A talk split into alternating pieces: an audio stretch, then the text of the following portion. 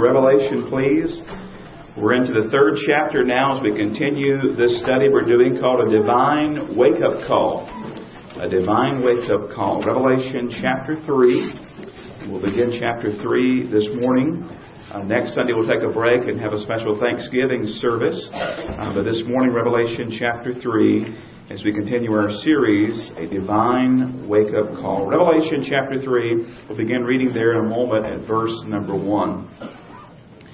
I want to be honest with you this morning. I'm greatly concerned about our church. I have been for some time. I've not publicly spoken about it uh, very often. But I believe we're at a very critical juncture in the history of our church. Now, I'm not saying that to be dramatic or just for effect. I really believe that we're making some decisions I really believe that we're taking a direction. I really believe we're settling on some things right now that will impact our church for generations to come. And my fear, my real fear is that we get it wrong. That we get it wrong. My fear is that we will not act and think biblically during these days.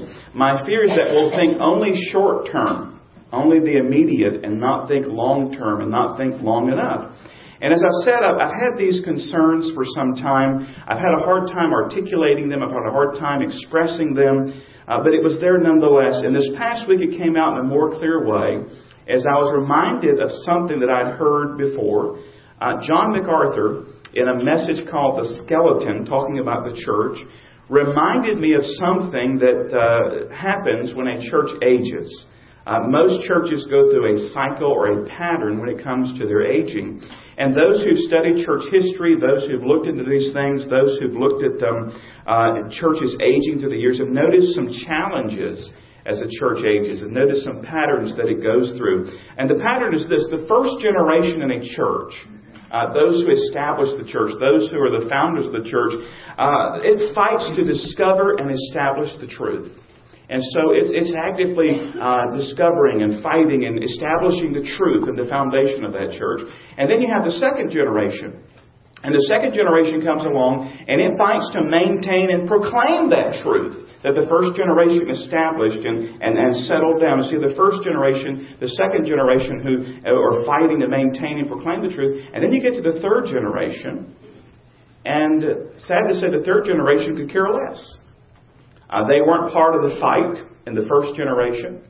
Uh, they weren't part of the fight of the second generation. And what happens is the third generation will often take for granted what is there in the life of a church. Now, I look at our church, and when you look at Red Hill Baptist Church and the history of our church, we're well beyond the third generation. In fact, depending on how you define a generation, whether you say it's 25 years or 30 years, we're going to be 155 years old next year. So we're now in the fifth or sixth generation, depending on how you define a generation. The fifth or sixth generation of this church. And if there's a danger for apathy and complacency and indifference in the third generation, how much more is that a danger when it comes to the fifth generation and the sixth generation? I kind of chuckle. I look at some of these books they write on church and church history and church growth, and, and many times you look at the patterns of how things, and they only put a certain number of years. We're well off the growth, uh, well off the, the list there as far as years. Here's what I'm saying to you, beloved. If we're not careful, if we're not careful, we can just take all of this that we have for granted and eventually lose our church. Now, I want you to think about that for a moment. You say, oh, that could never happen here. Why not? It's happened to other places. It's happened to other churches. And it can happen to us. And we dare not take this for granted. We dare not just kind of brush this off. Now remember, I'm talking about the church. I'm not talking about the buildings. I'm not talking about the church campus. Those are just tools and resources. And we're grateful for them. And we're thankful for them. But the church is the people. Uh, the church is the body of Christ, those blood bought believers that have covenanted together and uh, they're in Christ here and we're together today. And as I see us as a church cycling through generation after generation, um, there's a real threat that we must face, and it's the threat of apathy and indifference and complacency. Perhaps you heard the story about the fellow who was asked what the greatest problem was that the church was facing. They said, Is the greatest problem the church is facing ignorance or is it apathy? And the fellow answered, I don't know and I don't care. no. What we have here is so precious. We dare not take it for granted. So I think there's a danger there of uh, growing apathetic and growing indifferent and just taking things for granted. But I think there's another danger we face as a church as well, and we find it pictured for us here in the church of Sardis in Revelation chapter 3. Now, I don't know about you, but I found this study of the seven churches to be very enlightening and very instructive and very informative and very convicting at times when you think about what the Lord Jesus says to these churches. If you have a red letter Bible, you notice that all that we're about to read is in red. And all that are in the, the chapter 2 and, and the chapter 3 here, it's the Lord Jesus speaking to these literal churches they're in Asia Minor, and he's writing to them. And the additional danger that we face is this to appear to be really alive and flourishing. To appear that way, to be really alive and flourishing, when in reality we're dead and floundering. Now, beloved, we look around today and it seems like everything's alive. And it seems like we're doing well. We're renovating, we're growing, we're doing well financially, we're about to baptize, we're about to add new members, we're about to rededicate the sanctuary, we have beautiful children, we're singing, we see all these things going on, and it all looks good. But how are we really doing? I want us to consider that today because the Lord of the church knows. And I want you to notice what he says to the church at Sardis. And I want you to stay with me for the whole entire message. Don't leave or you won't get the, the whole gist of what we're talking about today. Revelation chapter 3, verses 1 through 6. And to the angel of the church in Sardis write, These things says he who has the seven spirits of God and the seven stars. I know your works, and that you have a name that you are alive, but you are dead. Be watchful and strengthen the things which remain that are ready to die, for I have not found your works perfect before God. Remember therefore how you have received and heard. Hold fast and repent. Therefore, if you will not watch, I will come upon you as a thief, and you will not know what hour I will come upon you. You have a few names even in Sardis who have not defiled their garments, and they shall walk with me in white, for they are worthy. He who overcomes shall be clothed in white garments, and I will not blot out his name from the book of life, but I will confess his name before my Father and before his angels. He who has an ear, let him hear what the Spirit says to the churches. Now, plainly put, the church at Sardis was a dead church. It was a dead church. You ever been to a dead church? You ever visited a dead church? A place where there's no life, there's no zeal, there's no passion, the worship is dead, the preaching is dead, the singing is dead. You begin to wonder if the people are dead. You want to check their pulse. You ever been there? You know what I'm talking about? How does a church get that way? How does a church go from being alive and flourishing and excited for the Lord Jesus Christ to being dead? How do you get there as a church? Edward says, offers some suggestions to answer that question. He said, well, first of all, some die because of tradition. Uh, tradition kills the spirit of innovation. In other words, this is the way we've always done it, and, and we've never done it that way before. And so tradition trumps everything, and a church begins to die. He said some die because of prejudice. Uh, it keeps them from reaching a changing neighborhood. We don't want them. We don't want that type of people uh, in our church. He said others die because of complacency, replacing fervency. People lose their heart in doing good. Galatians 6 9. They just give up. And so you have uh, you have here tradition and, and prejudice and and uh, complacency. But he said whatever else goes wrong, one thing especially will kill a church, and it's to stop evangelizing. He said, whenever a church stops preaching the gospel, it turns inward and self destructs. When we get our eyes off the lost and focus on ourselves, we've lost our true spiritual vision. Churches that are not winning people to Christ are failing to obey the Great Commission. And without new converts, without newly saved people, the church stagnates. And when it stops growing, it starts to die. And so some churches because of tradition, and some because of prejudice, and some because of complacency, and some just stop evangelizing, just turn everything inward, and time goes by, and those churches die. Jeff Lasseigne added that Sardis, it was just comfortable, content, coasting, and living off its good reputation. It was a cold church. So Sardis is the cold, dead church. Now it looked alive.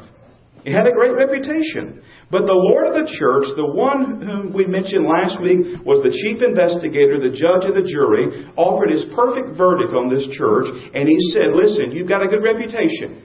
You look like things are going well, but in reality, you are dead. Now, I want you to put yourself in their pews for a moment. We know they didn't have pews like uh, we do, but put yourself in their shoes for a moment. And there you are, the church at Sardis. You've got a good reputation. People think, man, we're alive and flourishing and doing well. And the Lord of the church looks at you and he says, listen, you are dead. But here's the encouraging thing. Did you notice the Lord Jesus was not ready to bury them just yet? He didn't just stop there. He continues talking with them, and he offered them counsel on what they needed to do. He offered them something they desperately needed, and it was hope. He didn't just walk away, he pleads with them to respond to his counsel. And I'd like to summarize what he said to the church at Sardis with just four simple phrases. Only eight words, so you can take these eight words with you today. Are you ready for the eight words? Here's what I see the Lord Jesus says to the church at Sardis. Here they are. Here they are, Sardis. Here they are, Red Hill Baptist Church. Just eight words, just four phrases. Wake up, wise up, watch out, and walk on. That summarizes what we find here to the church of Sardis. Now let's unpack those first of all. First of all, wake up. By the way, I'm looking out. I need to say that to some here this morning. Wake up! We're alive. We're here, I hope. Look at what he says there in verse number 2. He says in verse 2, in chapter 3, be watchful. You can also translate that awake. Wake up. And the ESV and NLT translates it that way. Wake up. Now notice who's saying this. The Lord of the church, the Lord of glory, the Lord Jesus Christ, he says, wake up. Wake up. Be watchful. Be awake. Be alert. Do you remember we saw the Lord Jesus Christ in his glory back in chapter 1? And there we were given a description of the Lord Jesus Christ. And in verses uh, numbers uh, 4 and um, 20 there of chapter 1, we see what's mentioned here again in chapter 3, verse 1. Chapter 3, verse 1 says, To the angel of the church in Sardis write, These things says he who has the seven spirits of God and the seven stars. Now, if you look at chapter 1, verse 4, here's what it says John to the seven churches which are in Asia. Grace to you and peace from him who is, and who was, and who is to come, and from the seven spirits who are before his throne. Then we're told in chapter 1, verse 20, that the seven stars are the angels of the seven churches, literally messengers. And so we believe that those are the pastors of these churches. And so the Lord Jesus says to the church at Sardis, I'm the one who has the seven angels, the seven messengers, the seven pastors, and I also am the one who has the seven spirits who are before the throne. Now, what is this talking about, the seven spirits of God? We know there's only one Holy Spirit. Uh, God, three in one. The Trinity, God the Father, God the Son, God the Holy Spirit. Uh, we can't fully understand that. We accept it by faith. It's taught in the Scripture. I think if we could understand it, our brains might explode. We just, we just can't grasp that, but we accept it by faith that God is three in one God the Father, God the Son, God the Holy Spirit. So, what does he mean when he says the seven spirits of God? Well, we believe it's a reference to the Holy Spirit in all his fullness. Isaiah 11:2. You might want to jot that reference down. Isaiah 11:2 talks about the sevenfold um, description there. The Spirit of the Lord shall rest upon him. The Spirit of wisdom and understanding.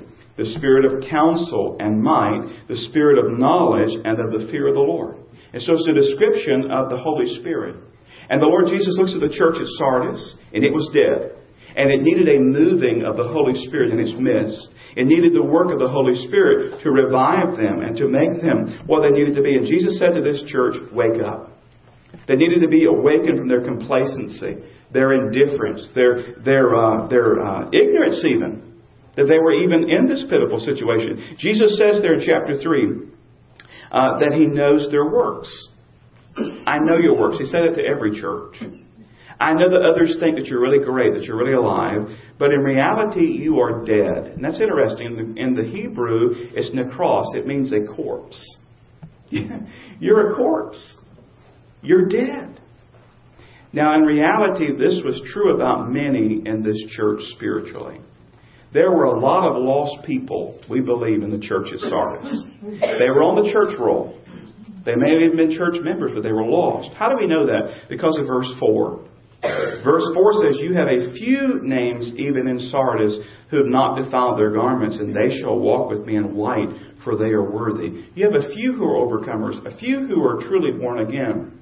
But that means there were a lot who were not. And we've got to remember that being a member of a church does not make a person a child of God any more than being in a garage makes you a car. It just doesn't work that way. You're not literally born because your family's a Christian, you're a Christian. You have to personally place your faith and trust in the Lord Jesus Christ. You have to repent of your sin and place your faith in Jesus Christ alone. You're saved by grace alone through faith plus nothing. And so each person must individually come and repent of their sin and place their faith in Christ. And the sad thing about the church in Sardis was there were a lot of people that were in that church who were not born again. They were not alive spiritually. Now I wonder this morning, are you alive spiritually? Or are you still dead in your trespasses and sin? The Bible says, For the wages of sin is death, but the gift of God is eternal life through Jesus Christ our Lord. And you can be saved today. You can be given new life today. You can have eternal life today. If you admit that you're a sinner and call out to the Lord and ask Him to forgive you your sin, and you place your faith in Jesus Christ alone. The people, the people in the church of Sardis needed to wake up to just how serious things were. And Jesus says to them, Wake up, be, be watchful, awake. And then we find, secondly, they needed to wise up. They needed to wise up. Notice the next part of verse 2 and the first part of verse 3. He says, after wake up, be watchful. Then notice the next part. Strengthen the things which remain that are ready to die. For I have not found your works perfect before God. Remember therefore how you've received and heard. Now as Jesus looked at this church, he found a few things that were not dead. We know he found some believers who were not dead, but he found a few things that were not dead, but they were about to die. They were on life support. Uh, they were barely making. And he tells him, listen, I want you to strengthen the things which remain. And here's the interesting thing. They must have been doing something to have such a good reputation. I mean, it says, you have a reputation that you're alive. So they were busy doing something. They, they may have been very active and very busy in whatever they were doing. And those in the community looked around and said, Hey, did you hear what's going on down at the church of Sardis? And people are amazed with them, but they were busy doing something, but apparently they were busy doing the wrong things. You know, a church, if it's not careful, can end up majoring on the minors. Did you know that? We can get caught up in petty things and insignificant things that really don't make any difference in eternity whatsoever. And if we spend all of our time on petty things and little things and insignificant things, there'll be no time left over for the important things. We'll be so busy majoring on the minors that we miss the majors, the eternal things, the things that are going to count for all eternity. For instance, we can spend all of our time here as a body of believers sprucing up our facilities. There's nothing wrong with that. We need to spruce up our facilities. We need to keep uh, care of things. We need to be good stewards. We're doing that right now, renovating right now. We try to keep the place clean and presentable for the honor and glory of God. But we can spend so much time doing that that we neglect evangelism. And we're not telling lost people about Jesus. And then we neglect the discipleship. We're not taking those who trust Jesus and discipling them and helping them to grow. And so we neglect those important, vital things. And you let that go on long enough.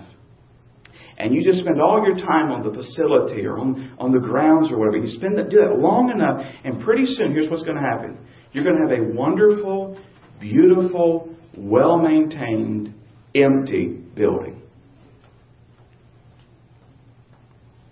Y'all awake? It's quiet in here. Yes, we have to maintain. Yes, we have to take care of things. But we dare not spend all of our time there. We have to be doing what Jesus told us to do to go out and reach people with the gospel and disciple them, make disciples, baptizing them in the name and teaching them all that Jesus commanded. Now, Jesus looks at their works and he says they're not that great. He says, I know your work and they're not perfect. They're not complete. I'm not satisfied with them. Now, I want you to put yourself in their shoes. The Lord of glory, the Lord of the church says to Sardis, listen, I know all about your works and I'm not satisfied with them. They're not what they ought to be. It reminds me that Jesus knows about our works as well. And it was time that they needed to return to the basics.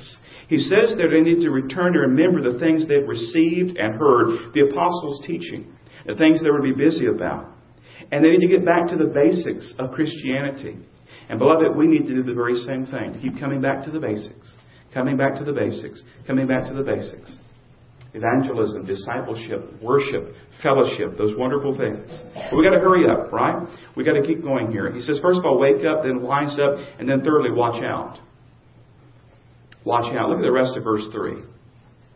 The Lord Jesus says, Hold fast and repent. Therefore, if you will not watch, I will come upon you as a thief, and you will not know what hour I will come upon you. He says, first of all, you need to hold fast to the truth, guard the truth, hold on to the truth, and you need to repent. Repent, you know, as a change of mind, which leads to a change of direction, a change of behavior. You're going in one direction, you turn and go in the opposite direction. He says you need to hold fast, hold on to the truth. You need to repent and correct what you're doing.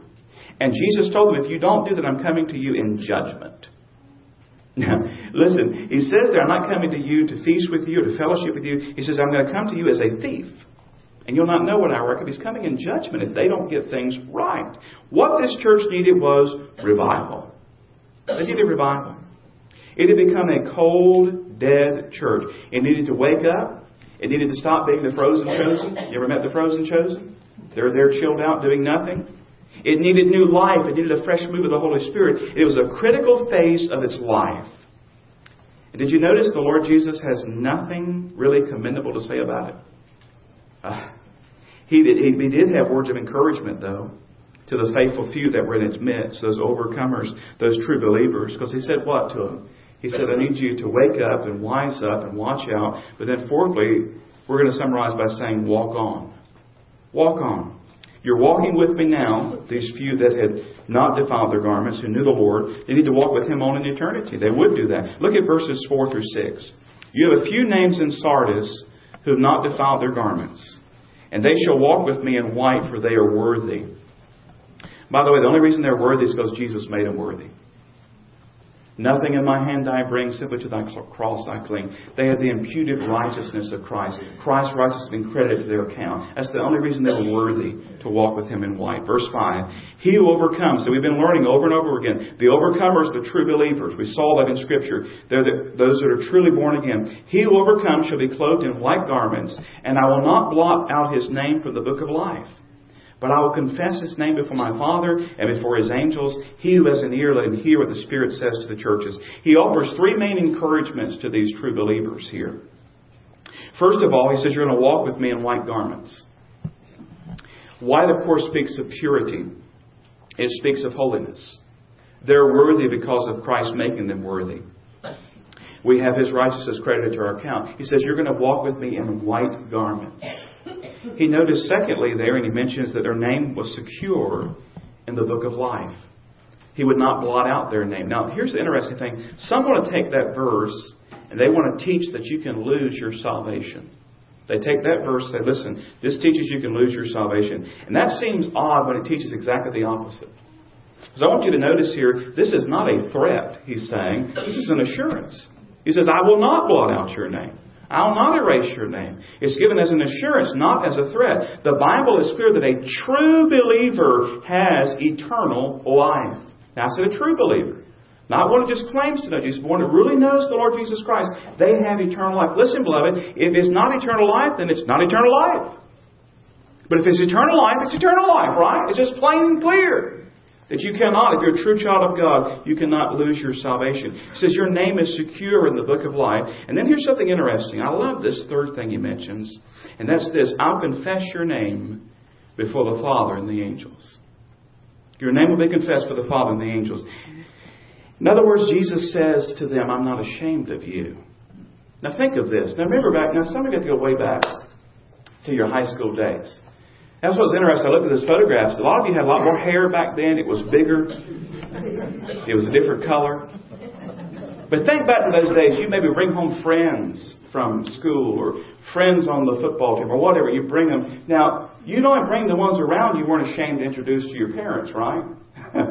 uh, hopefully. And so you say, well, this is so and so or whatever. Now, here's what I find interesting. The Lord Jesus has listened to you overcomers, to those of you who truly are born again, to those of you who belong to me. I'm going to confess your name before my Father, God the Father, and before the angels.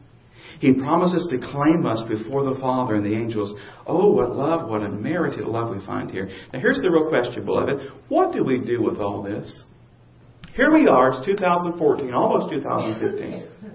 We're in Anson County Red Hill Baptist Church. We just studied about a church way over yonder in Sardis many, many years ago where the Lord Jesus said to him, Now, what do we do with this?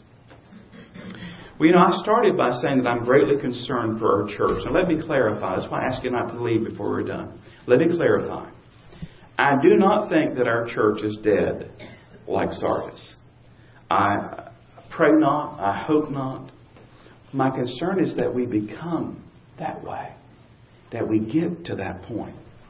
In my study this past week, I ran across a list that Chuck Swindoll made, a list that he calls the five marks of a dead church. Now, he's been in ministry for many years, uh, very wise, very scholarly, and also a very godly man. And he said, I made this list up after many years of studying the scripture, the history of the church, and decades of personal ministry. He says, Here are the five marks of a dead church. And uh, it's interesting. He says that one or two of these elements might be present in any church or most churches. But when you get all five of them together, when you get all five of them together, you pretty much know that you have a church that's in need of healing and revival. Here are the five marks. I want to give them to you. And I want you to think about Red Hill Baptist Church. Here are the five marks that he calls the five marks of a dead church. Number one, a dead church worships its past. A dead church worships its past. Now, beloved, we talked before together as a church family, and I've talked to you. We're thankful for our past. We're grateful for the way God has worked and moved.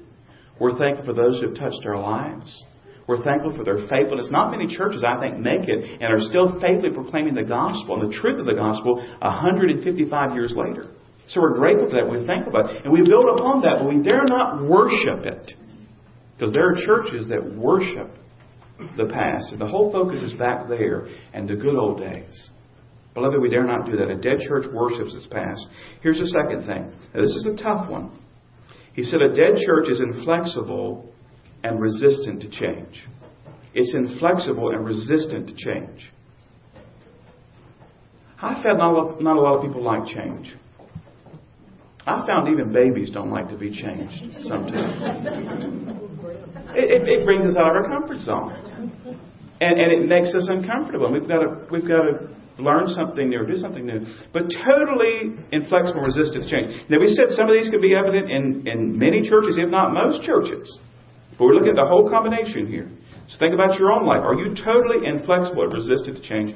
Third, a dead church often has carnal and lazy leadership. A dead church often has carnal, that is worldly, not godly, not spiritual, carnal and lazy leadership. And so we look at our leadership. How are we doing? Fourth, a dead church neglects children and youth. I would add to that young families. A dead church neglects children and youth, young families. One of my fears is that we as a church take for granted what you just saw a few moments ago. You say, well, children make messes, and children make noise, and children break things, and children mar up things, and children take a lot of work. Well, I'd love to take you to some churches today and show you what a church is like without children and without youth and without young families. You'll see there may not be much of a mess, there may not be much marring, but you know what? You see a church that's slowly but surely, literally, physically dying. So don't you ever take for granted. And, and don't ever discourage our young families and children and youth, eh, but encourage them and help them. Be grateful for them. Listen, we can repaint walls. We can put in new cars. I'm not saying we're not going to care for facilities. I'm just saying, listen, we got to weigh out what is this really worth? What's worth more? The life of a precious young one? Or flooring, carpet? What, what's really worth more? Fifthly, he says a dead church lacks evangelistic and missionary zeal. That is, they've turned inward. And you say, how do you see if that's the case? Well, you look at the budget, you look at the committees, you look at the groups, you look at what's going on there. Is it all inward? Is it me, mine, and ours, or is there some outward as well? Now we know that there is an element of inward in the sense that we fellowship, worship, and so forth, but there always should be that outward, right? Because we're to go and make disciples. We're to go with the gospel.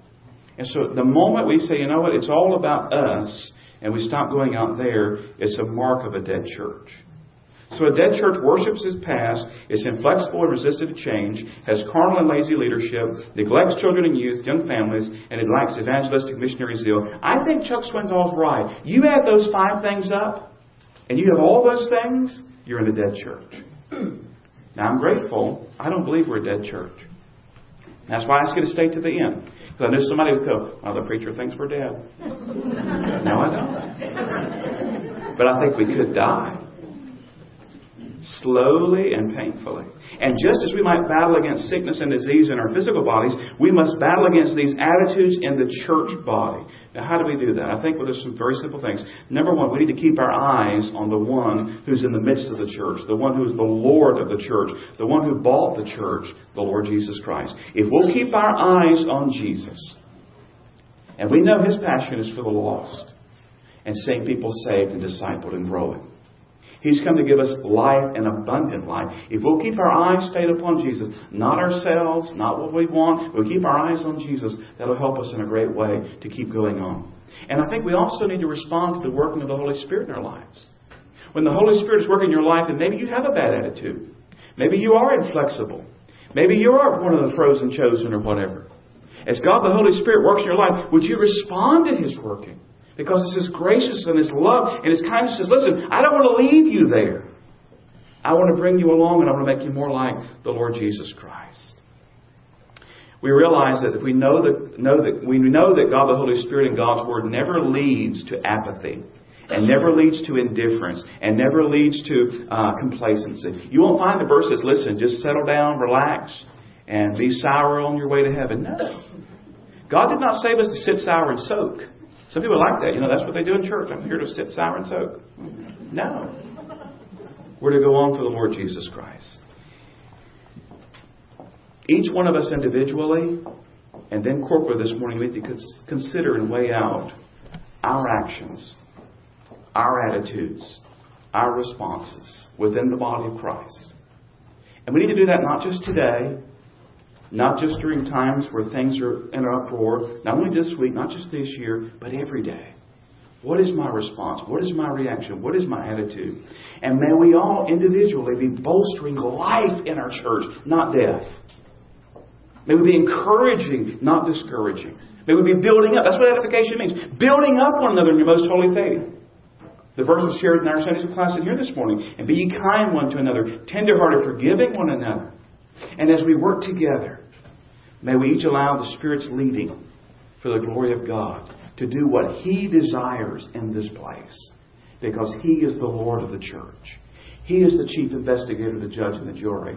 And He is the one who bought us with His precious blood. We belong to Him. We want to honor Him. And so I say to you, beloved, let's be alive.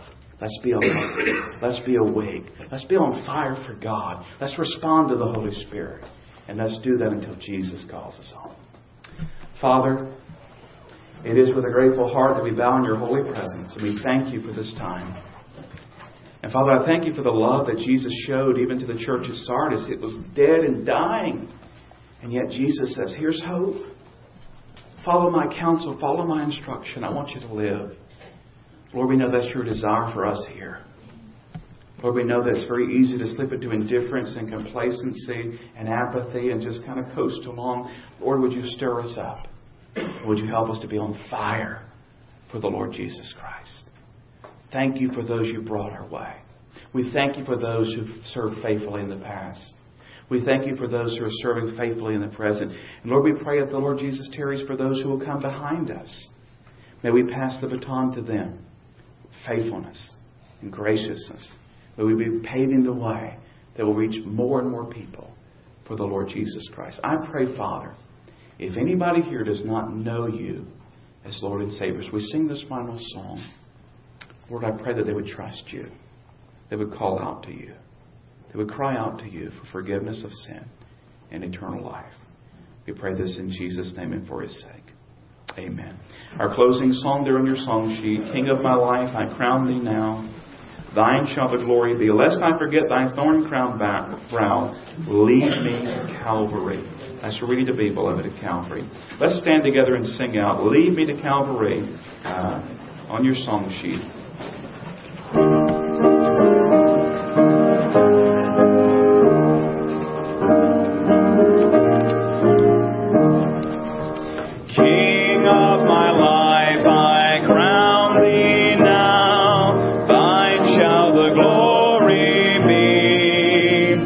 Would